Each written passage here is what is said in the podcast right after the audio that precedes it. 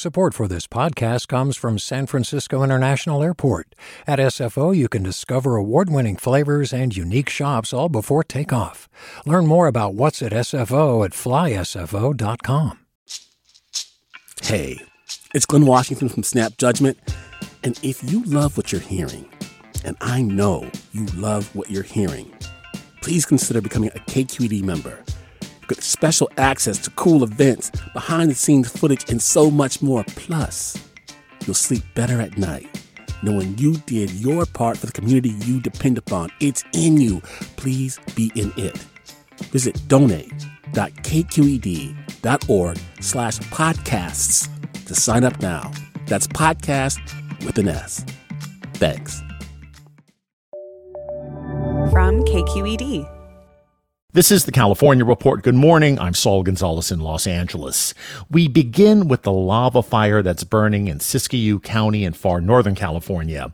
And joining us with the latest is Scott Rodd of our partner station Cap Radio, who's on the scene. Scott, thanks for being here. Thanks for having me on. So, what's the latest there? So, the lava fire has grown overnight to just under 20,000 acres. And there was some activity between the town of Weed and also Shastina overnight. There's some fire activity picking up. CAL FIRE says that it was fairly challenging for one of their contingency line, lines near Highway 97. However, they were able to, to hold it back for the most part overnight. And do we know if any homes have been lost or have there been fatalities or injuries? CAL FIRE says there are no known structures that have been burned at this time. It's just been lots of vegetation. They are going to be sending out damage teams in the coming days. And so they'll be surveying what damage may have happened. But as of right now, there aren't any homes or structures that have been known to burn. And of course, we've all heard about the heat wave affecting so much of Northern California and, and the rest of the far north. What are conditions like there for firefighters trying to fight this blaze? Well, it is very hot up here. There's still a heat advisory that is remaining in effect until Saturday night, and we're looking at temperatures ranging from the low 90s to possibly pushing up to over 100 degrees. And so the conditions certainly for the fires, those are, you know, favorable in terms of the fires potentially spreading, unfortunately. And as far as for firefighters go, uh, that's extremely challenging conditions to be fighting these blazes in. So fortunately, CAL FIRE says they seem to be optimistic in terms of the progress they've been making. There's hopes that the, the wind stays low. You know, obviously that'll be a wild card with any fire, but the heat remains a challenge for sure. And just finally, Scott, you've been doing this really extraordinary investigative work into how Governor Newsom has overstated the scope of California's fire mitigation work and controlled burns. Do any of those issues intersect with what we're seeing now with these blazes in Northern California? It actually does. Um, one of the priority projects that was part of Newsom's 35 big projects is up here at Lake Shastina. It's a fuel break, and our reporting showed that a number of the projects Newsom had overstated the work that had been done. On this fuel break, it's actually one that all of the work had been completed. It's a, uh, a couple hundred acres worth of a fuel break along Highway 97 and some back roads. Now, the fire had crossed this fuel break, so the effectiveness of it to hold back the fire wasn't very successful. However, the purpose of the break was also to provide a safe uh, evacuation route for some of these communities that are tucked away near Lake Shastina. We're still looking into whether or not it was effective, if it was able to sort of provide a safe route as the fire was coming through the area. So, more to come on that. All right. That is Scott Rodd of Cap Radio. Scott, thanks so much. Thank you. 17 people were injured after Los Angeles police attempted to safely detonate explosive devices that were seized along with illegal fireworks from a South LA home yesterday. Police discovered more than 5,000 pounds of fireworks at the home and also found a batch of improvised explosives. After removing the fireworks to a safe location, the LAPD bomb squad placed about 10 pounds of the explosives in their specialized vehicle for detonation. That's when the explosion occurred. Here's LAPD Chief Michael Moore speaking to reporters late last night. Protocols were, uh, were, were followed and pursued, but something happened in that containment vehicle that should not have happened, and we don't know why. But we intend to find out why. Of the 17 people who were injured, nine were LAPD officers and one was with ATF. Seven civilians were also injured. The injuries were all described as moderate to minor in nature. Several homes were also damaged in the neighborhood as a result of the explosion. This all comes as both the city and county of Los Angeles have launched initiatives to curb the use of illegal fireworks before and during the 4th of July weekend. That includes the city's first fireworks buyback program program, which was held yesterday. Similar to gun buyback programs that are held by law enforcement agencies, people can anonymously turn in fireworks for tickets and gifts. Hi, I'm Sasha Khokha, host of the California Report magazine. Every week, we bring you stories about what connects us in the giant, diverse Golden State. Because what happens in California changes the world. I love this place. We were once seen as like the place to be, California the land of milk and honey. That's where you go to Sunshine State, but we just have challenges right now. KQED's California Report magazine. New episodes drop every Friday, wherever you get your podcasts. Hey there, this is Brittany Luce from NPR's It's Been a Minute. KQED's podcasts like The Bay, Bay Curious, Mind Shift, Right Nowish, and more all tell the stories of the Bay and beyond with reliable, human centered journalism. They aim to inspire, make you think, entertain, and expand your understanding of the place you call home. Here's how you can support podcasting at KQED. Showing your support is easy, and you can join Brittany in supporting KQED Podcast too at donate.kqed.org slash podcast. That's donate.kqed.org slash podcast.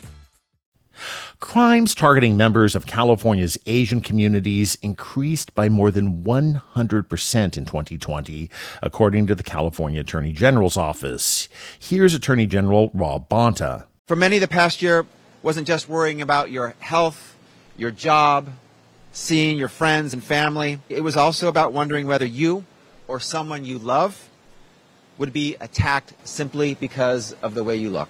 The Attorney General's office, along with advocacy groups and academics, say the attacks against Asian Americans took place while some public figures, like former President Trump, connected the Asian community to the COVID-19 pandemic.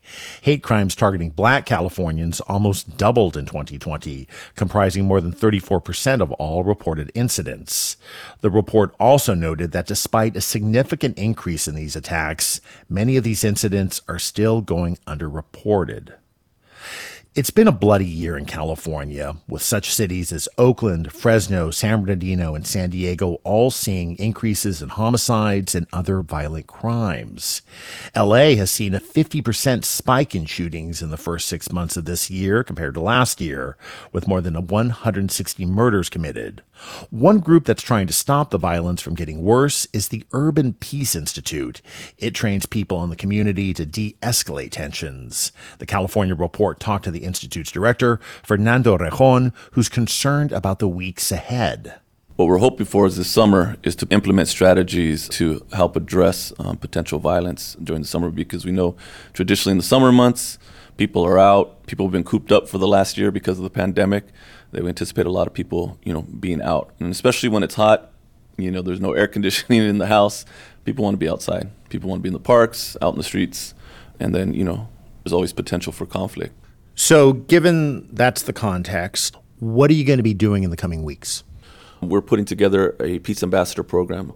They are um, not necessarily community intervention workers, but they are close to ground zero. And what they can do is they can open up communication when two communities are in conflict or having disagreements or even at, at full scale war. Is that ambassadors are people who come from the neighborhoods who can create lines of communication and help mediate conflict uh, before it arises or to prevent retaliatory violence. So, what does that look like? I mean, what's an example of that? Does one of these ambassadors just approach a group of people in a park, or do they knock on a door and they've heard about someone might want to cause trouble there? Uh, what happens? I mean, ambassadors are embedded in their communities, so so they know what's going on. People that are ambassadors or gang intervention workers uh, have the ability to to connect with various people because they have the relationships. They have what we call a license to operate.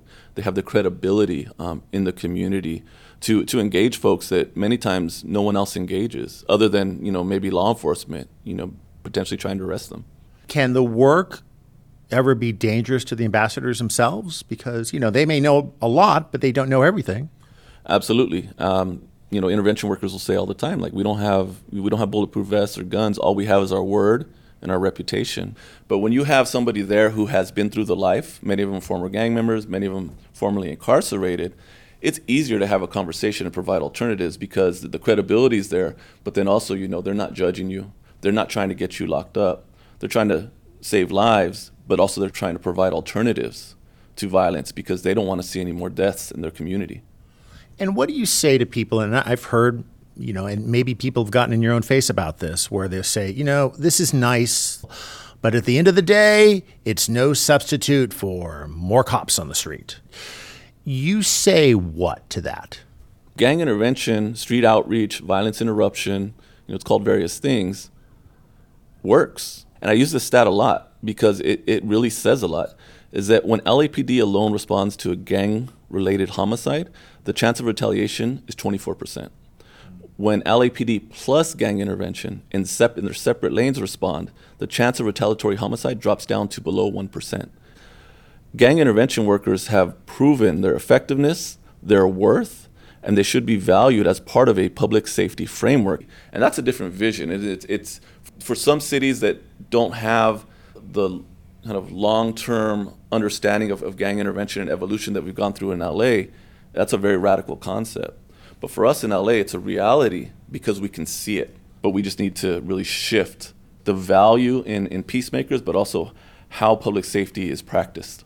Well, listen, I wish you and your colleagues all the best in the coming months and stay safe. Thank you.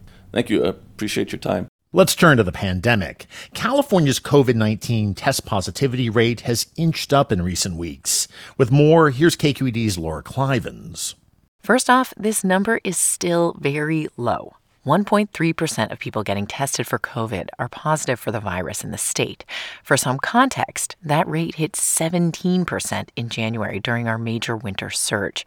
UC San Francisco epidemiologist George Rutherford says he's not overly concerned about the increase as hospitalizations are not up, but he is slightly worried, in part due to the Delta variant. We're not back to normal yet. We have this variant. We have a substantial number of people in the state who remain unvaccinated, and we need to continue to exercise some caution going forward over this long holiday weekend. California officials say the state's healthcare system can handle these slight increases in COVID cases. For the California Report, I'm Laura Klivans. And here's an increasingly important question to mask or not to mask.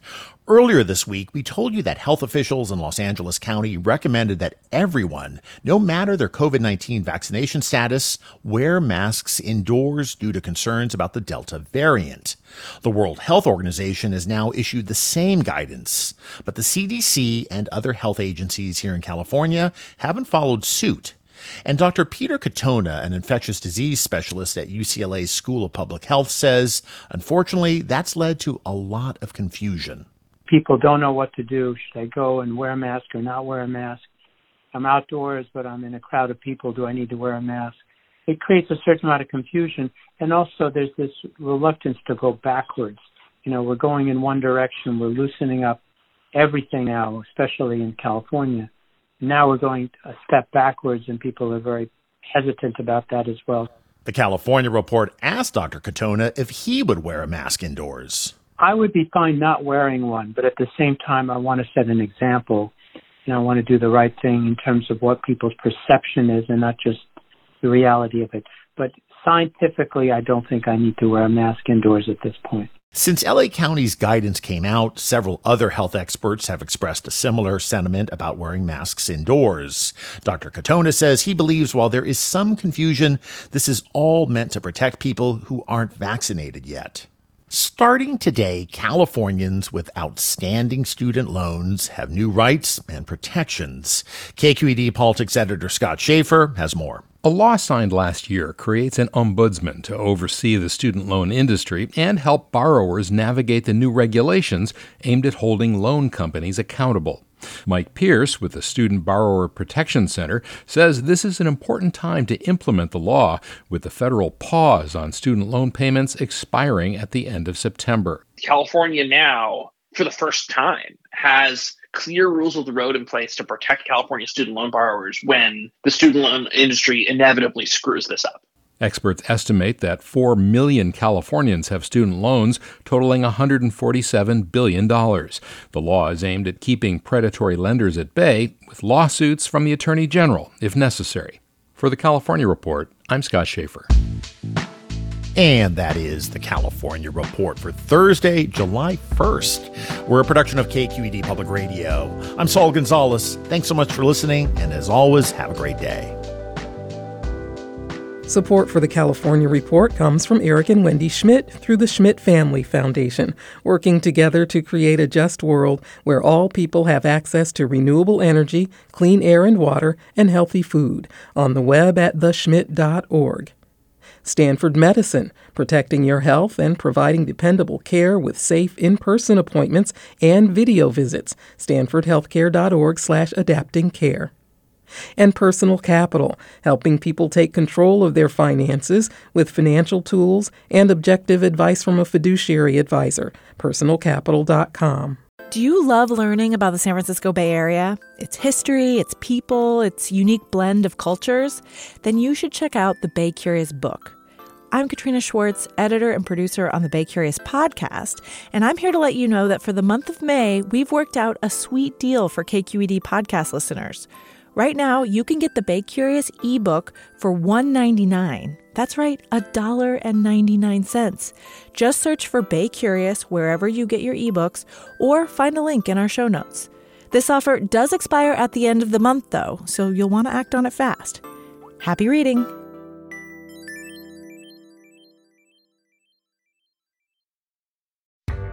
Hi there, I'm Rund Abdelfatah from Throughline. If you're listening to this podcast, you know that KQED produces exceptional storytelling that keeps you informed, inspired, and entertained. Their podcasts cover issues from your neighborhood to the entire country and everything in between. Support this work today. You can help us continue to bring quality podcasts to your ears. Just head to donate.kqed.org slash podcast. That's donate.kqed.org slash podcast.